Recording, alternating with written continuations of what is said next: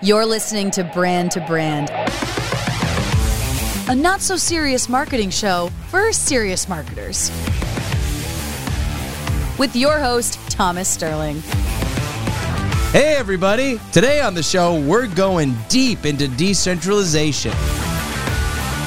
We'll take a look at brands like Uniswap and Compound to explore the future of DeFi and Web3.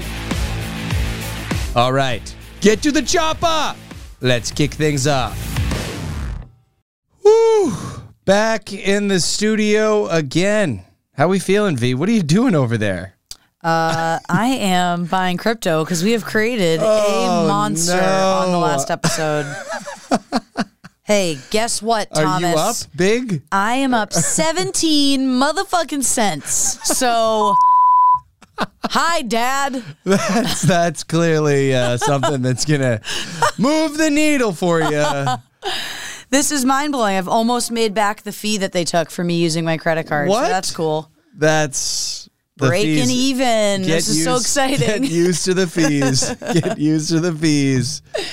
Well, last time on the show, we talked about crypto exchanges in the wake of some signature legislation. We'll see how significant it is, um, and we thought we thought we had to take a little bit deeper. You know, take a take a hard look, and really, I think zoom out a little bit on this global sort of Web three movement. Are you excited about today? Excited? Is this too deep for yeah, you? no, it's real deep. I brought a, I was going to say a snorkel, but that's for shallow water. So I guess I did technically bring a, a snorkel to a scuba fight because Oh boy, this is a lot deeper than I ever thought I would go, and I Oh, am boy. ready. I want to know this stuff. And if you're listening and you don't know what the fuck Web3 is, you probably want to know this stuff too. But guess what? There are a lot of people doing this who don't know what they're doing either. With that, let's get into it.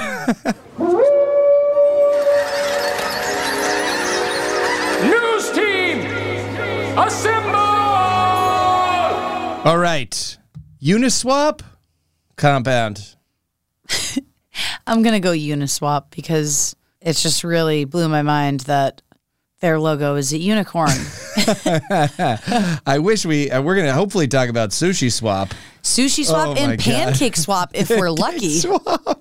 This is not vaporware. I- this is real. This is real stuff and it the brands are strong and solid and a lot of household names today that we're going to be talking It just sounds hilarious to be like, yeah, the future of business.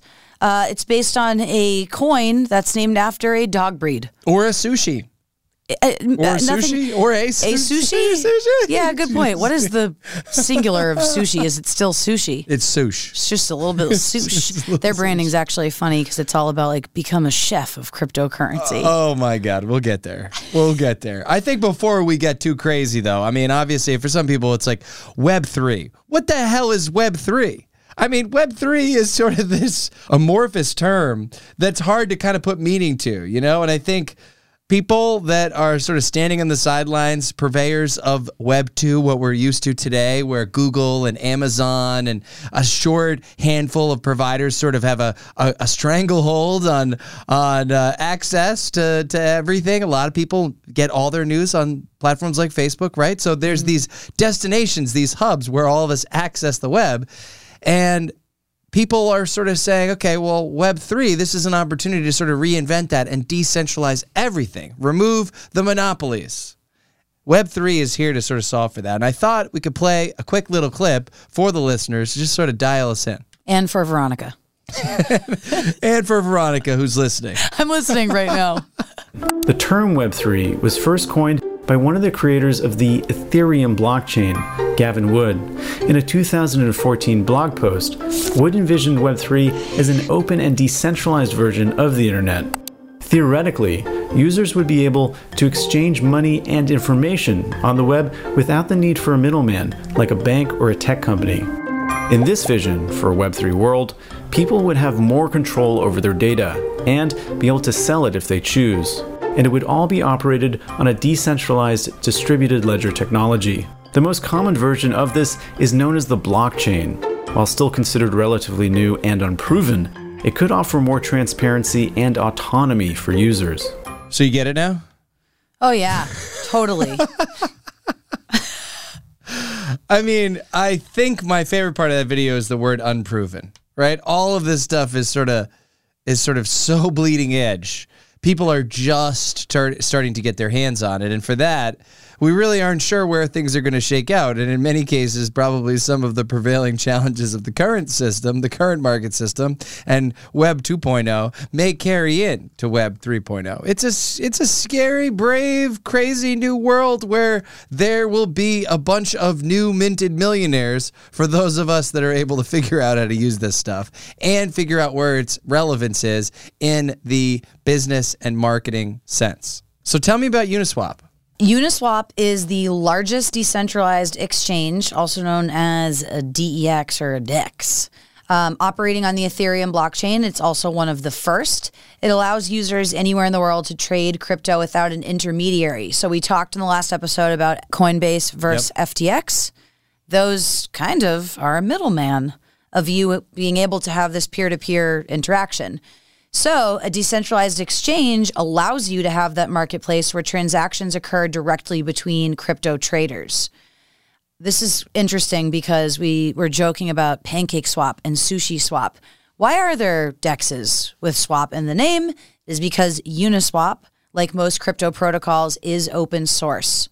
So anyone can see exactly how something is made and adapt the code. I mean, at the end of the day, the situation associated and why this sort of happened is because people were trying to skirt regulation. They wanted to be able to trade these assets without an intermediary. Like put your money in here completely anonymously, the opposite of some of the experience that you were having where you're putting your social security number into Coinbase. Right. Or putting your social security number into FTX, like almost as part of the sign up within a matter of what, 30 seconds? Yep, that's like what they wanted right away. Right. And these are like, let's hide under the radar and just change and keep crypto anonymous and decentralize everything. We don't need a funding Which- authority. Yes, which sounds really cool, but we're also witnessing the rise of a new form of the dark web.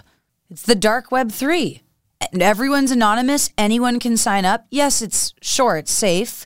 There's no restrictions to who can trade though. Mm-hmm. Anyone with a phone and an internet connection can participate. A lot of this stuff sounds too good to be true. When you say too good to be true, this is an unproven market and these are early days and people are throwing out lots of interesting things and some people call a lot of these organizations in some ways it's like a ponzi scheme right? The first person that gets in is the one that makes the most mm.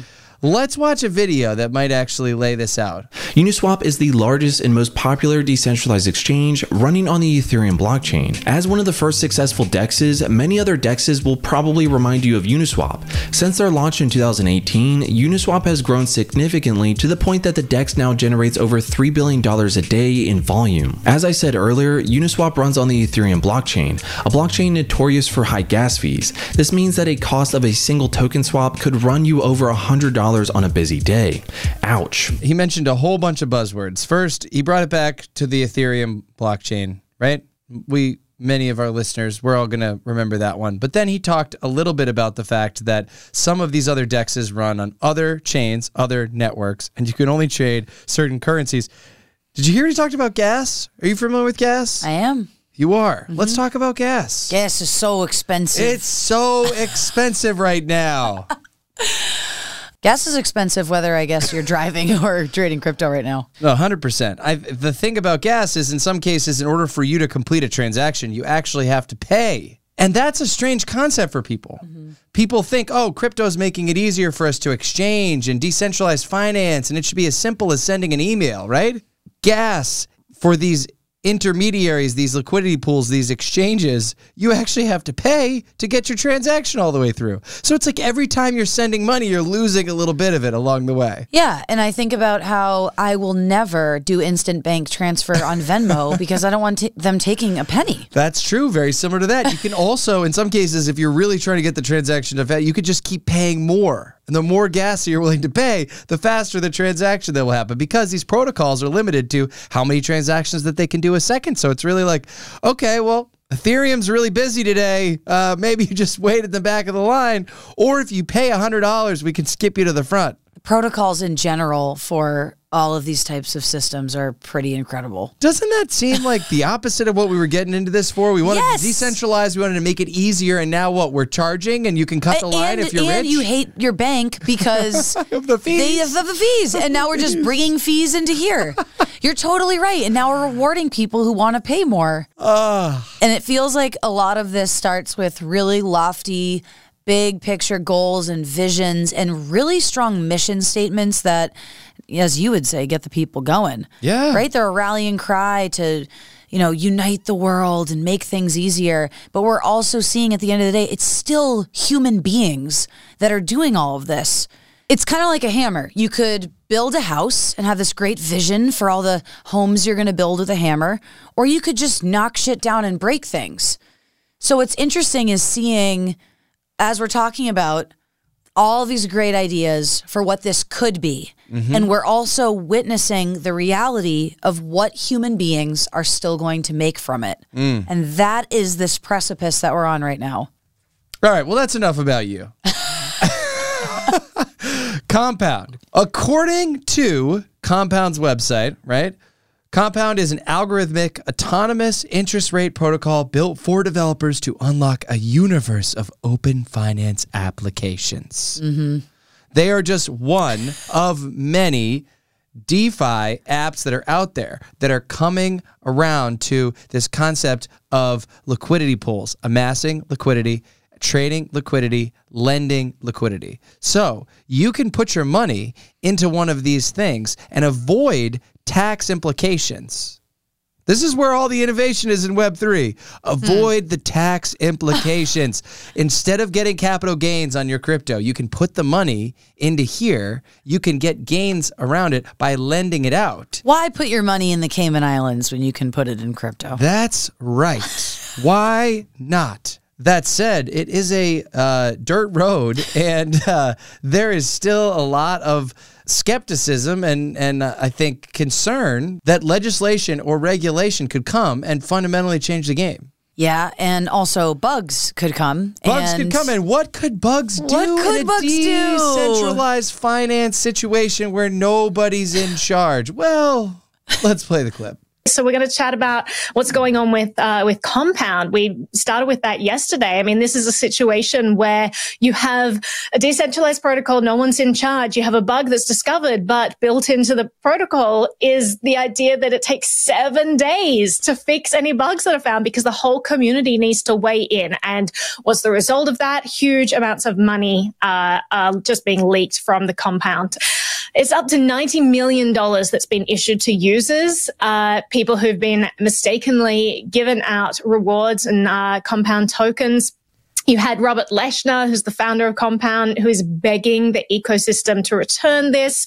He uh, he said, you know, keep ten percent as a white hat, but you know, return the money. Otherwise, it's being reported as income to the IRS, and most of you are doxxed. I'm to leave it right there.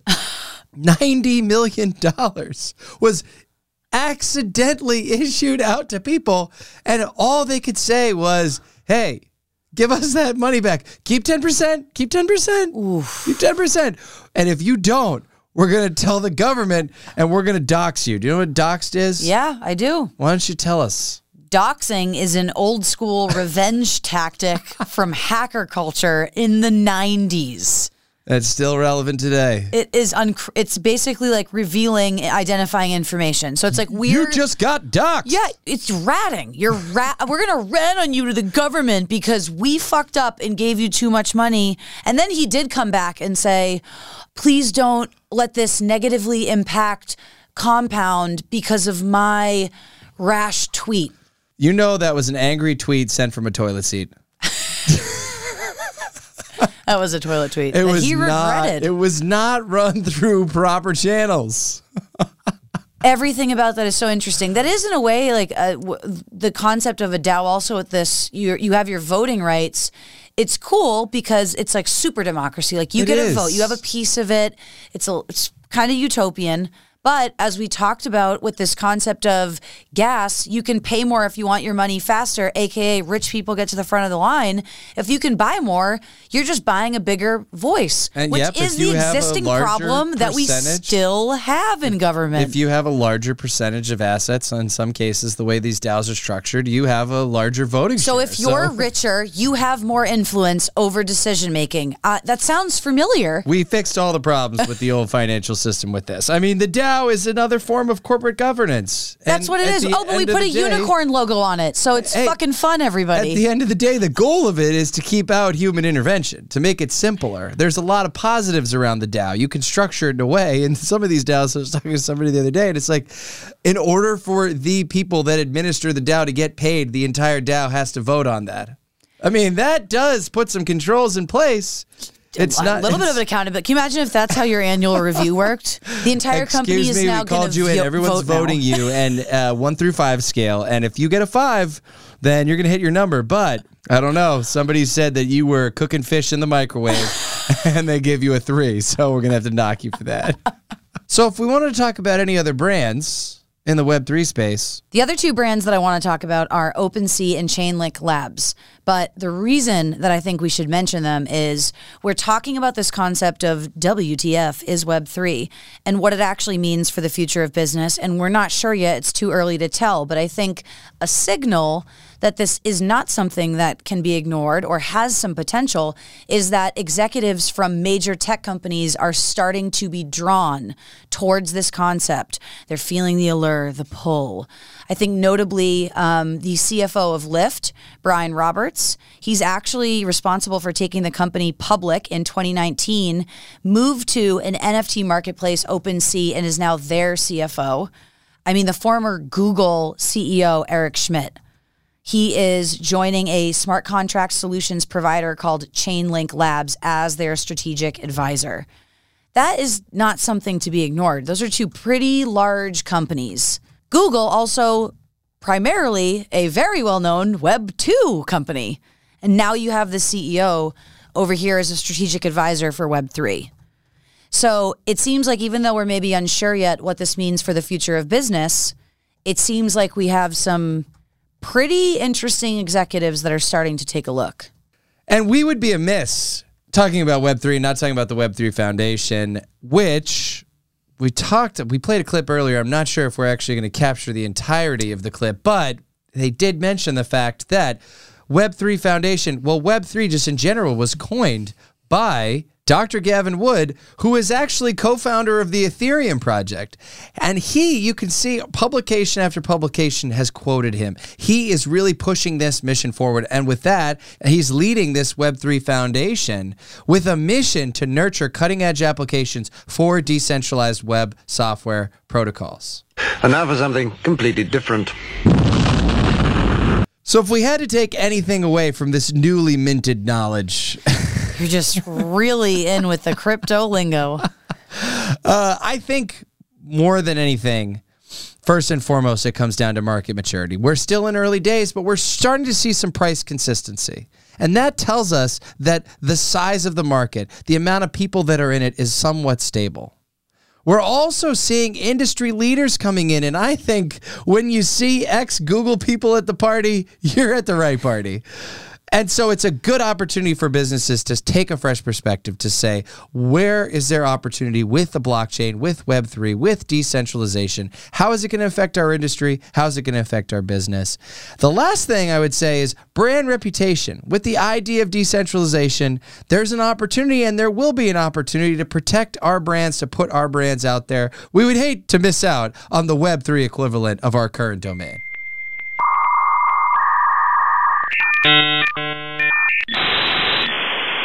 You've got mail. So if you had to take anything away from the episode, V, I know you've been just checking your crypto the whole time too.